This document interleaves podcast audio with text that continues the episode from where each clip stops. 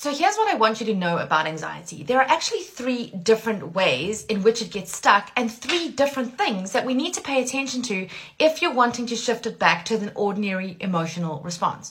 The first is that there is always a root cause for our anxiety. That first experience of anxiety that you had, it wasn't there for no reason. It came up because anxiety's sole purpose is to get you to pay attention to something.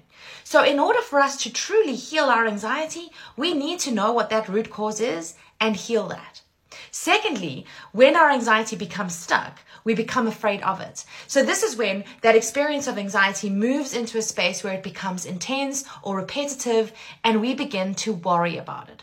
Now, this is where most people are stuck because they're throwing every conceivable coping strategy that they can find at the anxiety. And what they don't know is that those coping mechanisms are actually causing more anxiety about anxiety.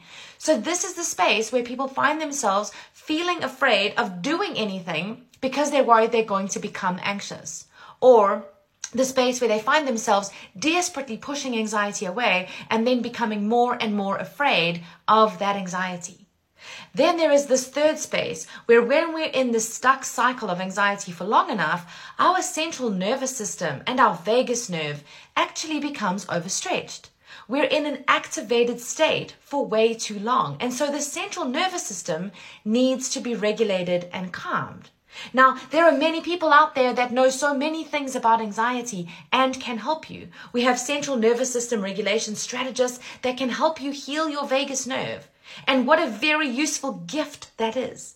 And we have so many people who know how to help you to stop that vicious cycle of anxiety with their different approaches. I use the ease method.